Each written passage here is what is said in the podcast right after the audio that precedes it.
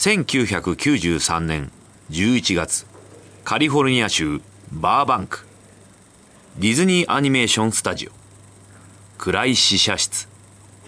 ディズニーアニメーション社長のピーター・シュナイダーは腕を組んで座っている。目の前のスクリーンには手書きの動画が映し出されている。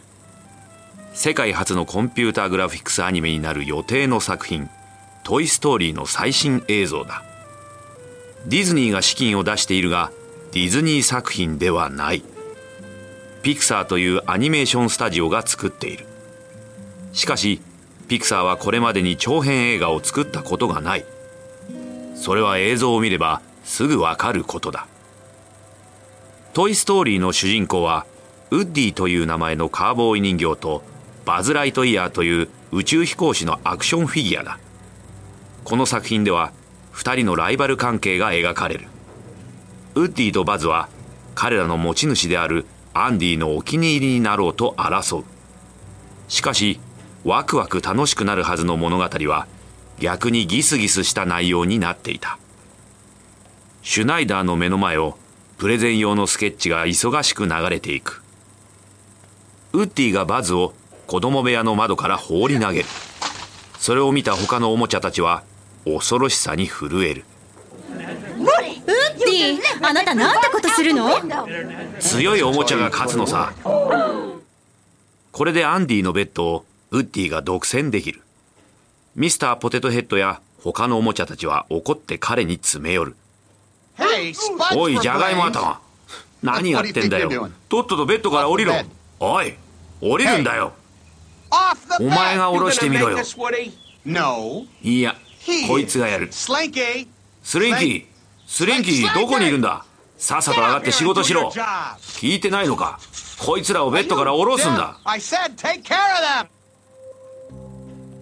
シュナイダーはため息をつく。ウッディはヒーローのはずだ。おもちゃ箱の暴君では困る。他のおもちゃに怒鳴り散らしていては観客は応援する気になれない。シュナイダーはボスのジェフリー・カッツェンバーグにこのプロジェクトを押し付けられた時のことを悔やんだ。2年半前のことだ。シュナイダーだけではない。コンピューターアニメを評価している人間はディズニーにはほとんどいない上ピクサーを支持している人間となるとさらに少なくなる。クリエイティブチーフのジョン・ラセターはディズニーが10年前にクビにしたアニメーターだ。技術部門を率いるエド・キャットムルは映画監督になろうと夢見ている。ヒゲ面のオタク。そしてピクサーのオーナーはアップル社の共同創設者スティーブ・ジョブズ。あまりに傲慢なため自分の会社から追い出された人物として有名だ。彼はピクサーを維持するために5000万ドルをつぎ込んでいてディズニーとの契約が唯一の財産だ。だがそれも危うい。映写が終わり明かりがつく。シュナイダーはピクサーのジョン・ラセターに近づいていく。ジョンこれはこのウッディはひどすぎる。ラセターはショックを受けた。しかしシュナイダーの言うことが正しいのは分かっている。ええー、あわかりました。あのだったらすすぐ直します。いいやジョン。この作品は無理だよ。どうしようもない。今すぐスタッフを解雇してくれ。制作には入らない。トイ・ストーリーはキャンセルだ。パニックとなったラセターは目を大きく見開く。キャンセルとはすなわち死を意味する。トイ・ストーリーがなくなってしまったらスティーブ・ジョブズはピクサーを畳んでしまうだろう。トイ・ストーリーは新しいテクノロジーの世界。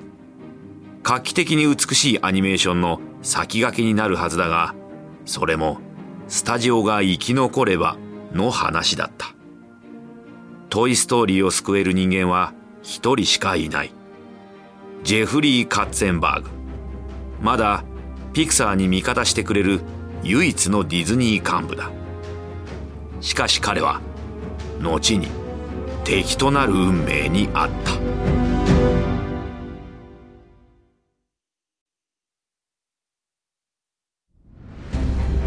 原作ワンダリー。制作日本放送がお届けするビジネスウォーズ。案内役は私春風亭一之輔です。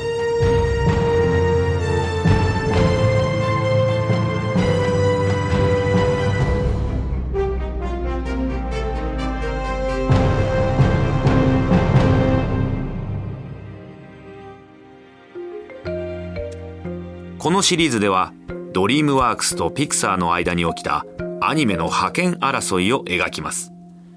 巨額の興行収入を競い合うことで両者は多くの子供たちに夢を与えてきました。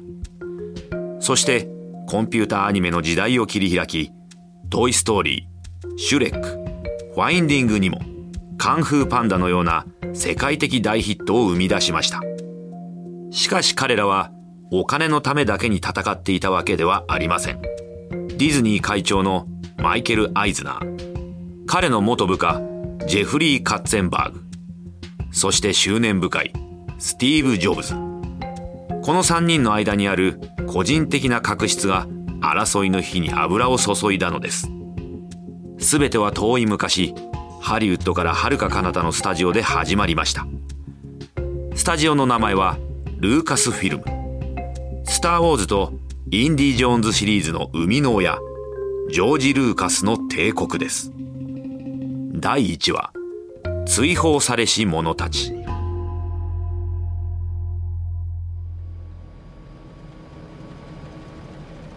1983年2月、カリフォルニア州サン・ラファエル。サンフランシスコから北へ20キロの町。ルーカスフィルムのコンピューター部門がそこにあった本棚ほどの大きさのコンピューターがずらりと並んだ部屋。ディズニーのアニメータージョン・ラセターと彼の同僚たちはモニターの周りに集まっている。ラセターは大きく口を開けて身を乗り出す。丸い眼鏡の奥で小さな青い目が信じられないというふうに瞬く。モニターに映っているのは西海岸の風光明媚な岬ポイントレイズへ向かう車のドライバーから見た景色だ。26歳のラセターは興奮していた。今自分が見ている映像の全てがコンピューターで作られたものなのだ。起伏のある道路沿いに木製のポストや竹の低い木々が並び次々と流れ去っていく。これほどリアルなコンピューターグラフィックスは見たことがない。この見学に誘ってくれたディズニーのエンジニアは正しかった。ルーカスフィルムはコンピューターアニメのまさに先頭を走っている。ラセターはエド・キャットムルに振り返る。彼はルーカスフィルムコンピューター部門のディレクターの一人だ。髭を生やして大きな眼鏡をかけた男で大学教授のような悠然とした佇まい。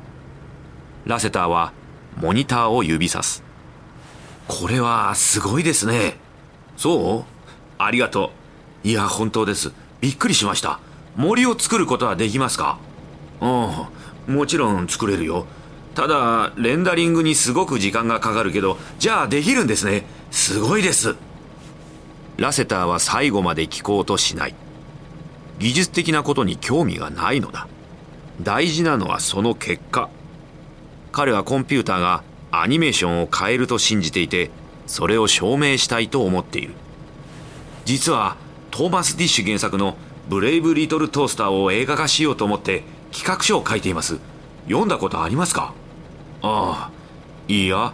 トースターとランプと電気毛布そして掃除機の話です。森の中の小屋に取り残されて持ち主を探しに町へ行くんです。ああなるほど。キャラクターは手書きで背景をコンピューターで作りたいと思っています。コンピューターは奥行きの出し方がうまくて本当に立体的に描いてくれます。しかも手書きより簡単に背景の変更ができますしね。ぜひ一緒にやりましょう。キャットムルは微笑みかける。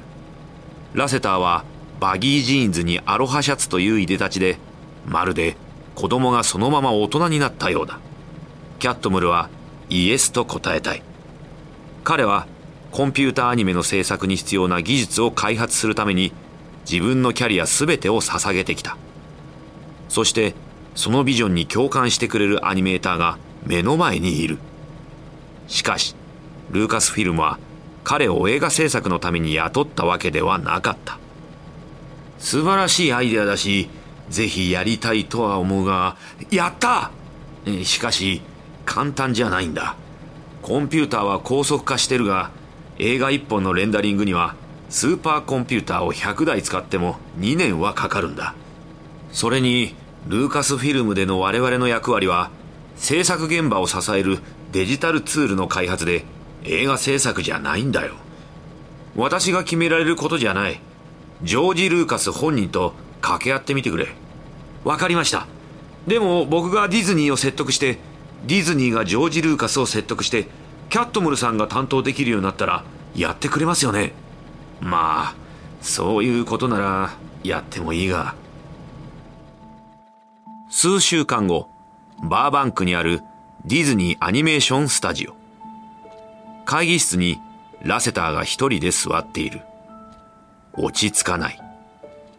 自分が企画したブレイブ・リトル・トースターをウォルト・ディズニー・カンパニーの CEO に説明しろと言われたのだ。しかしその理由がわからない。CEO ロン・ミラーが入ってくる。ラセターは慌てて立ち上がる。ミラーは元フットボールの選手で今でも骨ぐらい簡単に砕きそうに見える。さらにディズニーアニメーションの責任者エド・ハンセンが続いて入ってくる。ラセターはニコリと笑うどうもどうですか？ミラーはそれを無視して椅子に腰掛ける。ハンセンも同じように座る。二人はラセターを見る。ラセターは二人を見返す。ミラーが顔をしかめる。さっさと始めてくれ。ラセターはごくりと唾を飲み、話し始める。ブレイブ・リトル・トースターのストーリーを詳しく説明し、卓上ライトのような無機物をアニメ化するのが好きだと情熱的に話す。ミラーとハンセンは反応しない。ラセターはさらにディズニーの実写部門のスタジオがすでにプロジェクトを手伝っていると畳みかける。しかし二人は命令系統を無視して勝手に動いていることをよく思っていないらしい。ラセターは最後にコンピューターがアニメーションの未来だと語り始める。ステディカムが実写映画に起こしたような革命がコンピューターによってアニメーションに起こるんです。新しい時代がやってきます。手書きだと時間がかかりすぎてできなかったことができるようになるんです。ブレイブリトルトースターがその始まりになるでしょう。ミラーは立ち上がり、ラセターを睨む。制作費はいくらかかるんだ通常のアニメ作品と同じです。早いか安いかでなければわざわざコンピューターを使う意味はない。そう言ってミラーは出ていく。ハンセンは慌てて彼を追う。ラセターは何が起きたかわからず、一人立ち尽くしている。5分後、ハンセンはラセターをオフィスに呼び出した。しかし座る間もなく、こう言った。ジョン、君が進めていたプロジェクトはさっき中止になった。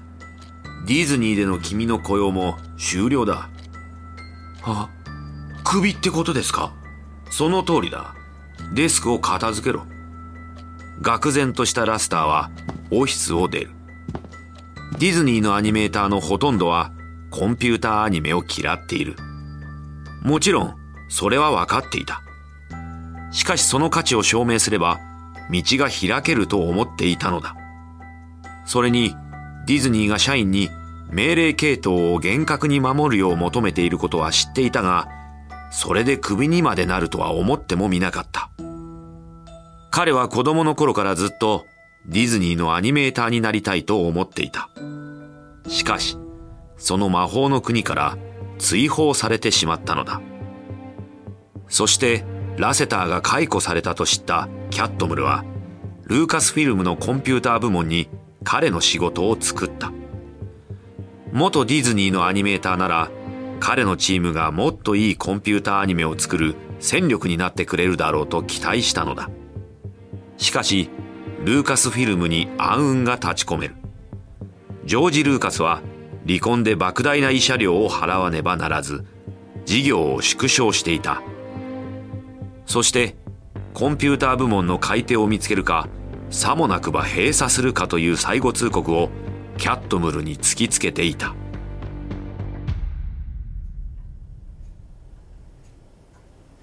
1985年秋シリコンバレー。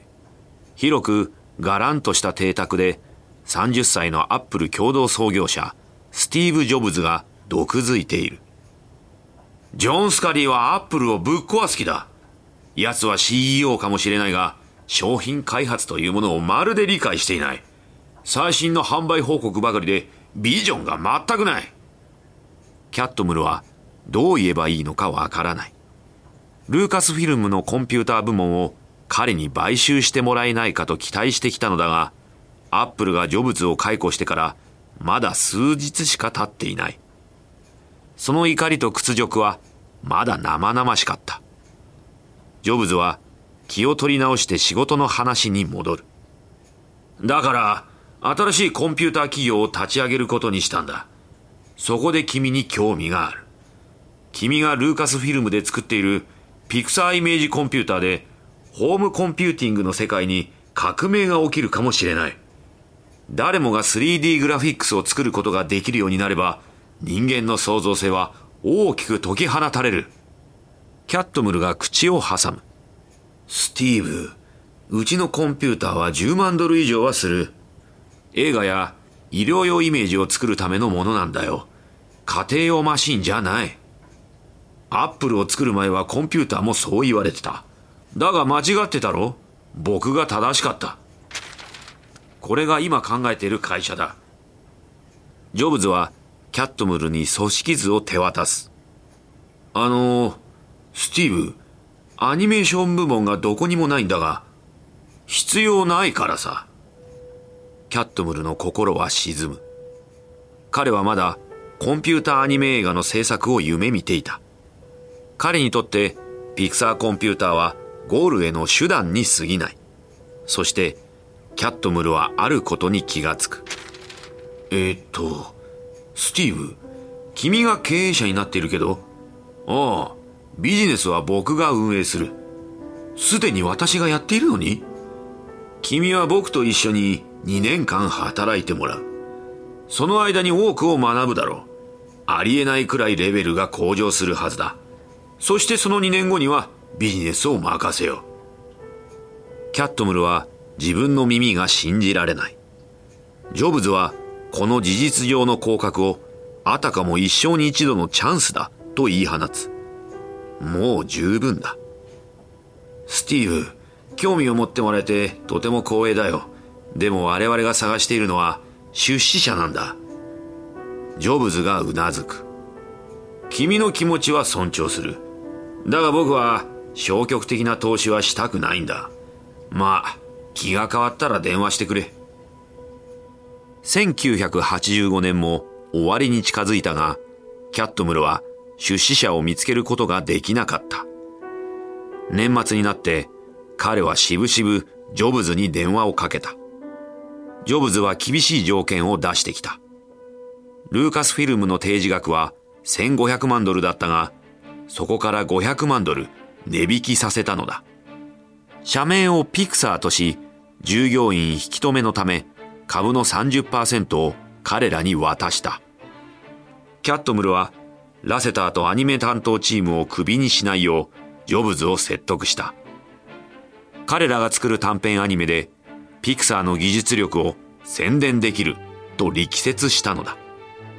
1億8500万ドルの資産を持つジョブズにしてみれば大したことのない投資だ。しかしこれで、キャットムルとラスターは、コンピューターアニメ映画を作るという夢を追い続けることができるようになった。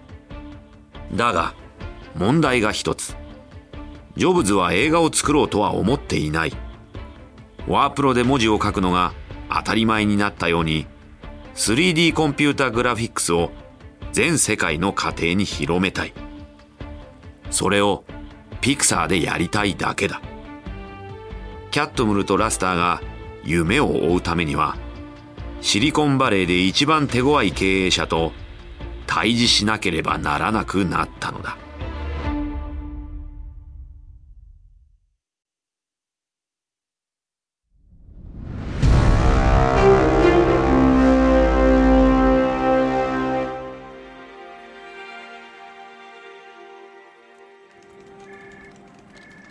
1988年春カリフォルニア州サンラファエルピクサーのオフィス。スティーブ・ジョブズはホワイトボードに書かれた「ディープ」という文字の周りに大きな赤丸を描く。そして会議室の机を囲むピクサーの重役たちへ振り向いた。大幅な経費カット。それが必要だ。ジョブズがピクサーを買収して2年。会社は危機に陥っていた。売れたのはピクサーイメージコンピューターが120台だけ。莫大な赤字だった。会社はジョブズの個人資産だけで存続している状態だがその意欲も急速にしぼみつつあった。早速来週から始める。会議は暗い雰囲気で終了する。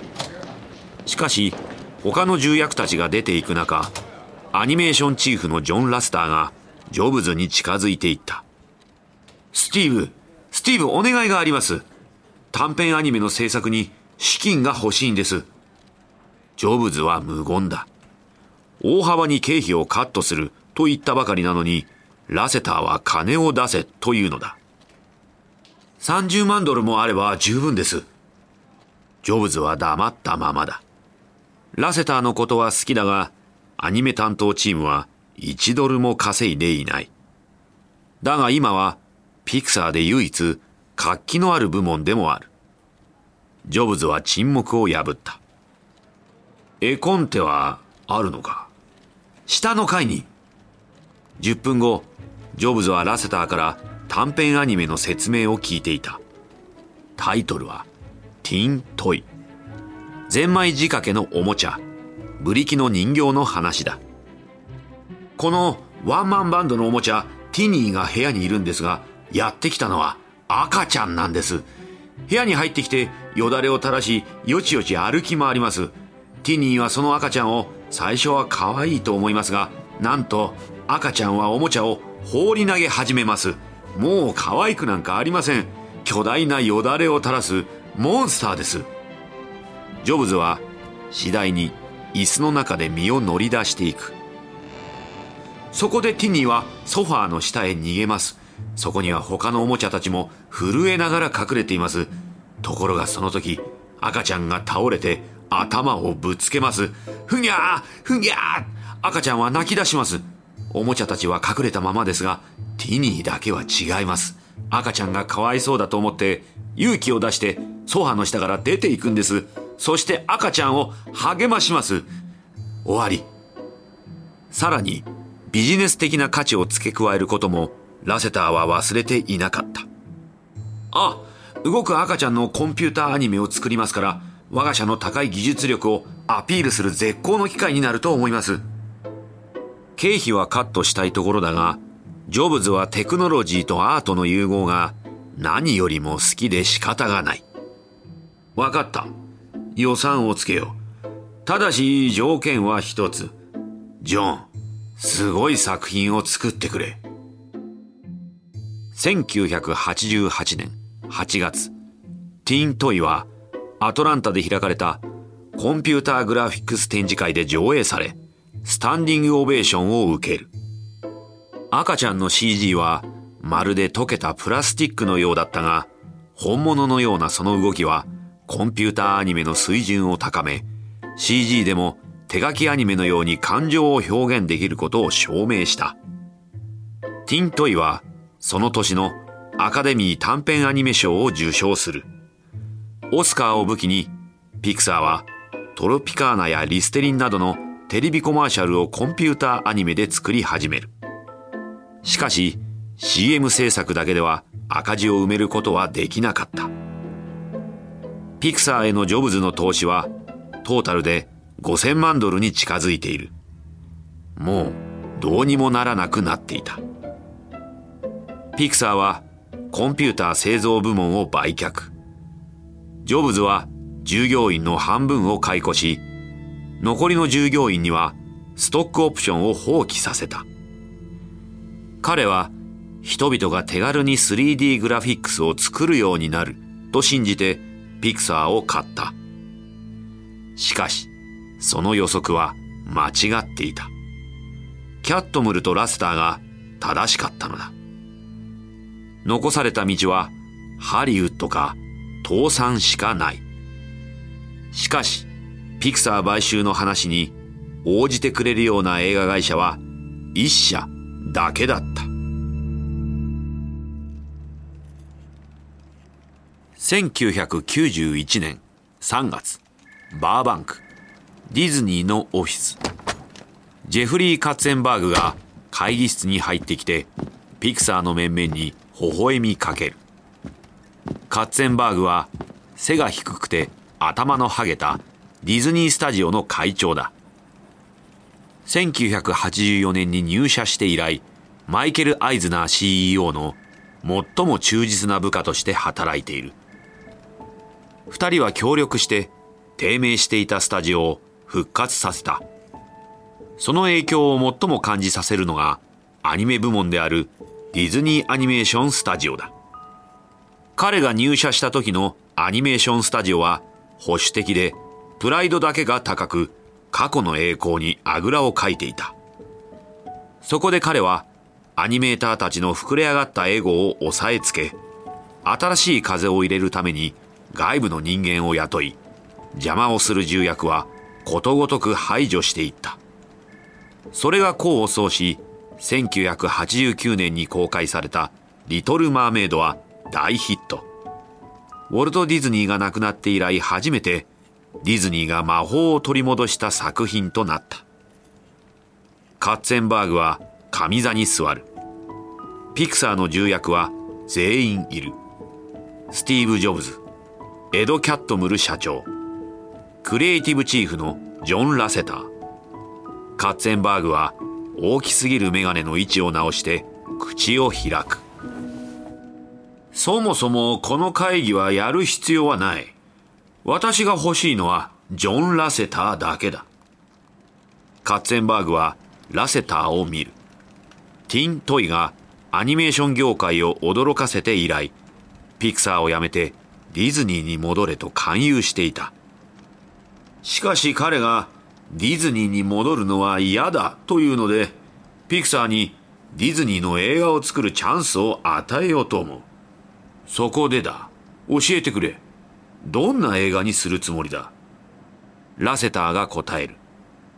ベースのアイデアはあります。ティントイのコンセプトを元にしたもので、おもちゃが動いて感情を持っています。仮のタイトルは、トイ・ストーリーです。カッツェンバーグは座り直す。そのタイトルは気に入らんな。あくまで仮のタイトルです。大まかなストーリーは、ティニーというおもちゃがいて、その持ち主である子供がティニーを亡くしてしまいます。そこでティニーは持ち主に会うために冒険に出ます。おもちゃにとって遊んでもらうことは何よりも大切なんです。それは彼らにとっての存在意義なんです。面白いが、まだ肉付けが足りんな。そこでだ、取引についての条件を言わせてもらう。一つ、制作についてはディズニーが100%の権限を持つ。ピクサーの重役たちは不安げな表情だ。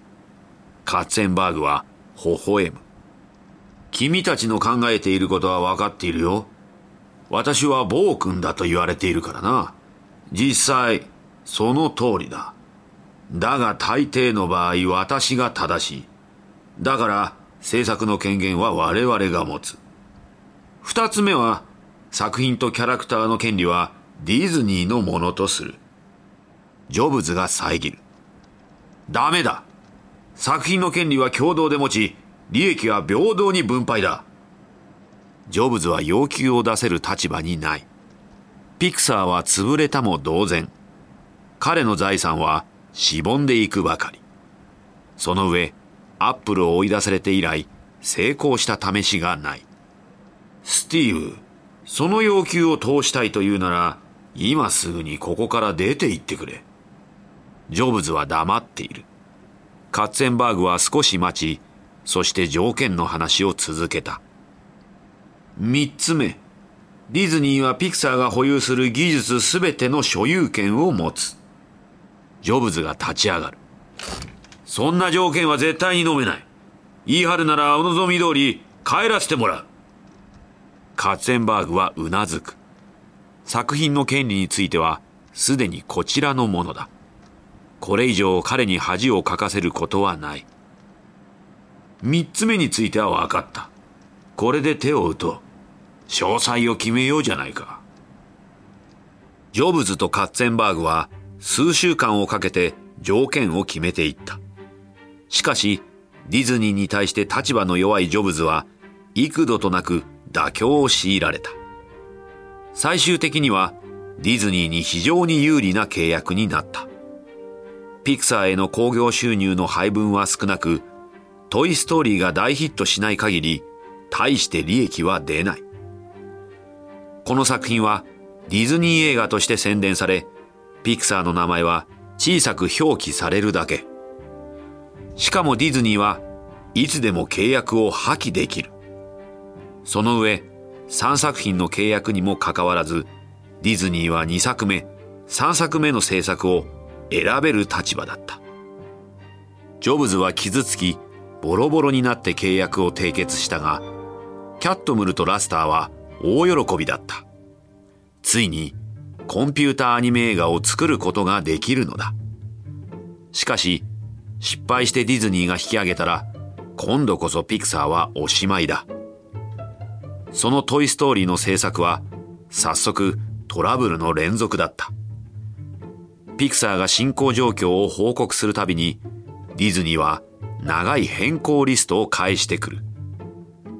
最も大きな変更はメインキャラクターだった。ティニーはウッディというカーボーイ人形に変更。カッツェンバーグはウッディと宇宙飛行士人形のバズが自分たちの違いを超えて協力するバディムービーにしろと言ってくる。さらにウッディをもっと尖ったキャラにしろとも注文をつけてきた。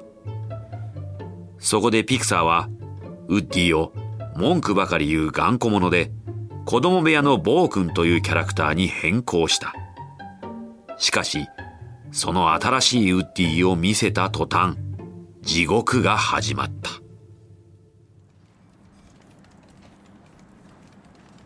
1993年11月、バーバンク、ディズニーアニメーションスタジオ。ラセターが大慌てで、社室から廊下へ飛び出す。パニックを起こしている。たった今、ディズニーアニメーション社長のピーター・シュナイダーに、トイ・ストーリーはキャンセルすると言われたのだ。ラセターは廊下を見回し、カッツェンバーグが歩くのを見つけ、追いかける。ジェフリージェフリーカッツェンバーグは立ち止まり、ラセターが追いつく。ジェフリー、ピーターがトイストーリーをキャンセルしました。そうか。彼がそう言ったのか。まあ、さっき君が見せたものを考えると、当然だろうな。直せます。やり直す時間をください。直せると言える理由は何だ？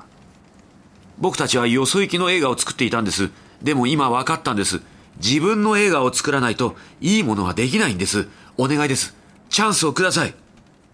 分かった。年明けまで時間をやろう。しかし、その間作業はストップすることになる。スタッフを引き止めたければ、給料はスティーブ・ジョブズに払わせろ。そしていいものを持ってこなかったら、今度こそ終わりだ。カッツェンバーグはオフィスに戻り、ディズニーアニメーション社長のピーター・シュナイダーに電話をかけて、ピクサーに最後のチャンスを与えたことを知らせた。30分後、カッツェンバーグのボス、ディズニー CEO、マイケル・アイズナーが電話してくる。ジェフリーか。トイ・ストーリーは一体どうなってるんだ？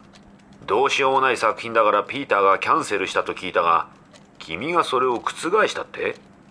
そうです。現状どうしようもない作品ですが、1月までに直すチャンスを与えました。今すぐにその決定を覆したいところだが、そうしてはいけない理由を聞かせてくれ。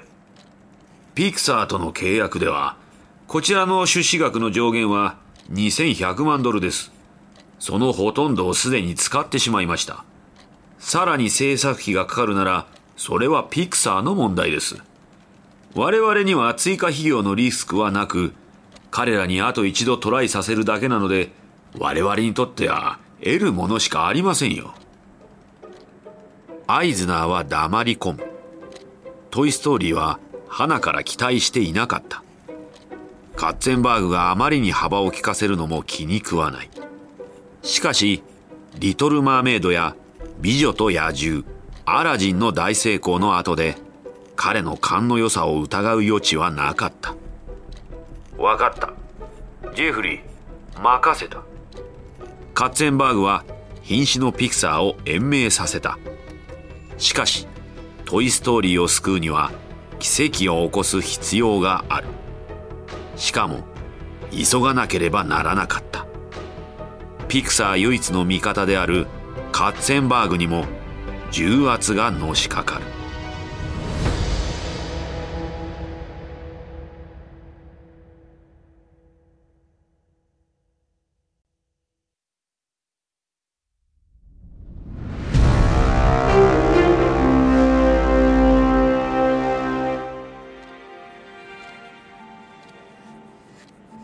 1994年2月、カリフォルニア州バーバンク、ディズニーアニメーションスタジオ。ジョン・ラセターは唇を毎一文字に結んで、ディズニーの重役たちが話し終えるのを待っている。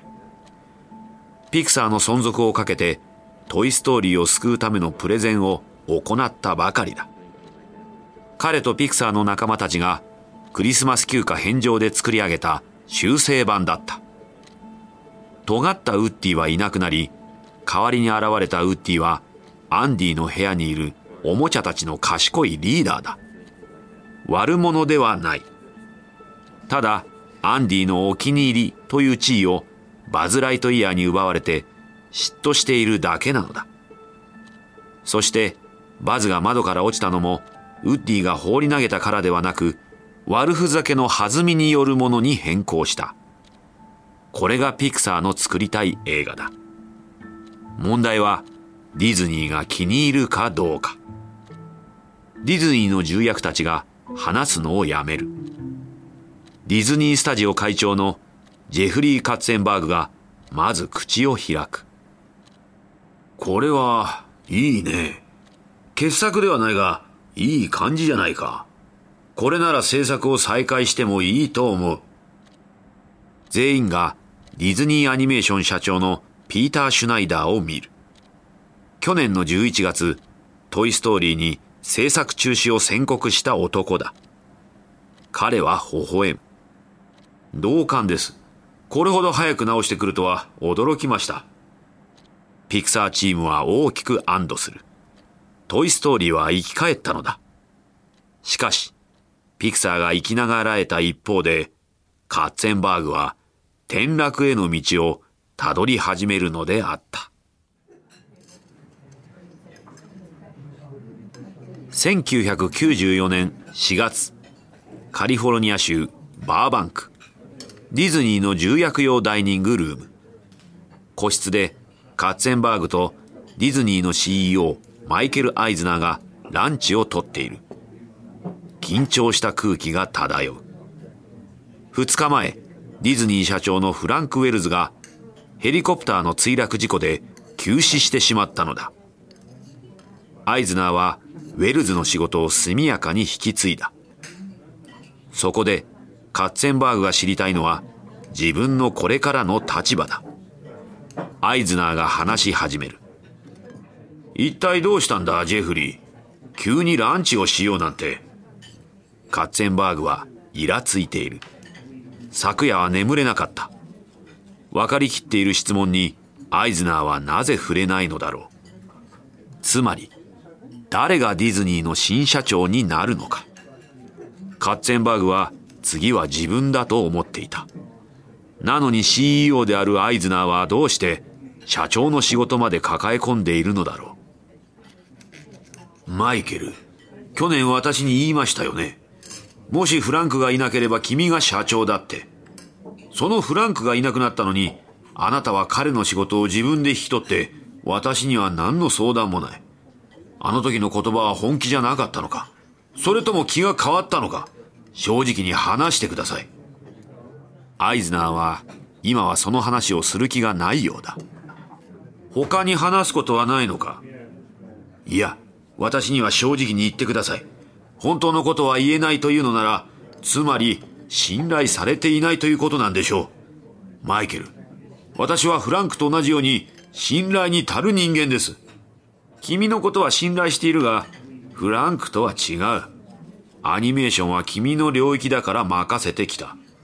だが、映画やテーマパークの領域となると、そういうわけにはいかなくなる。君が社長にふさわしいと証明できれば、そのうち考えなくもないがな。私はあなたのもとで18年間働いてきた。もう十分証明してるでしょう。私をまず2年間社長にしてください。それでダメだったらクビで結構です。ダメだ。ここには未来がないのならはっきり言ってください。出て行きますから。君は自分の望み通りにならないのならやめるのか？ええ、そうです。アイズナーに怒りが湧き起こってくる。フランク・ウェルズはまだ埋葬もされていないというのに、カッツェンバーグは脅しをかけてきた。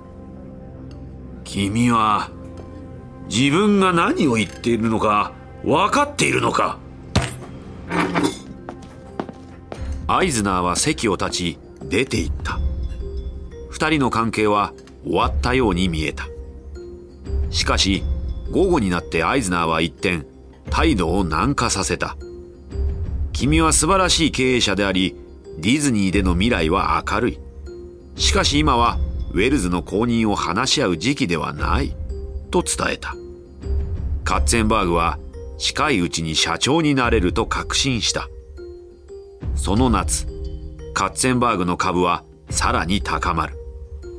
1994年5月、ディズニーはライオンキングを公開。瞬く間に史上最大級のアニメ映画となり、ディズニーアニメを新しい黄金期に導いた男というカッツェンバーグの評価を確固たるものにした。今にもアイズナーが電話してきて、君を社長にすると言われるかもしれない。彼は期待していた。そして1994年9月、アイズナーはついにカッツェンバーグをオフィスに呼んだ。アイズナーのオフィス、カッツェンバーグはショックのあまり目が点になっていた。首だってことですか？アイズナーがうなずく。例の昼食の後、彼を解雇しようと決心していたのだ。しかしまず、フランク・ウェルズの死去による騒ぎが収まるのを優先していた。アイズナーとカッテンバーグの間には、長きにわたる憎悪が渦巻いていた。しかもカッツェンバーグは、早く社長にしろと圧力をかけるために、マスコミを通じてアピールを繰り返していた。アイズナーは、かつての右腕であった男の目を見つめていった。君が、このオフィスに来る直前に、君がディズニーを去るというニュースリリースを発表しておいた。カッツェンバーグは激怒していた。ライオンキングはその年の大ヒット作だ。ディズニーアニメーションを再建し、テーマパークや商品用に新しいキャラクターを生み出した。その見返りがこれか。18年もの間、忠実に仕えてきた男に、絶好調の今、まさか首を切られるとは。カッツェンバーグは怒りに打ち震えながら、自分のオフィスへ戻る。すれ違った何人の重役たちが、このことを知っているのだろう。オフィスに戻ると、秘書が待っていた。ジェフリー、本当に残念です。いいんだ。何か電話スティーブン・スピルバーグからの電話がつながっています。ジャマイカからです。カッツェンバーグはデスクに座り E.T. の監督がかけてきた電話を取る。スティーブン君は今ジャマイカにいるのか？ロバート・ゼメキスと一緒だよ。なあさっきニュースを聞いてクビになっておめでとうって言いたくて電話したんだよ。ありがとう危うくジョーズのでかい口に食われるとこだったよ。まったくひどい話だよな。二人でやればいいんだよ。今の誰だ？ロバートが二人で何かやればいいってさ。でも君の行き先は決まった道なんかないからな。カッツェンバーグは笑みを浮かべる。素晴らしいアイデアが浮かんだのだ。君の行き先じゃないぞスティーブン俺たちの行き先だ。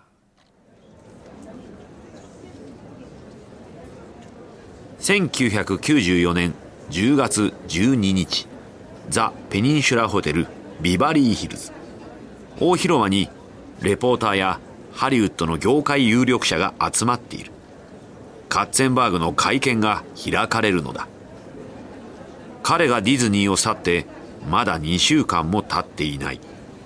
しかし彼が何かを大きく仕掛けるという噂で持ちきりだった。カッツェンバーグがステージに現れカメラのフラッシュがたかれる。その時もう一人の男が現れた。カッツェンバーグの友人で億万長者でもある音楽業界の超大物デビッド・ゲフィンだ。そして世界で一番有名な映画監督スティーブン・スピルバーグが2人に加わる。3人のハリウッドのパワープレイヤーはカメラにポーズを取った後着席。カッツェンバーグがにやりと笑う。3人は60年ぶりにハリウッドに誕生する新スタジオについて発表しようとしていた。映画だけではない。テレビ番組も制作しビデオゲームを開発しレコードもリリースする。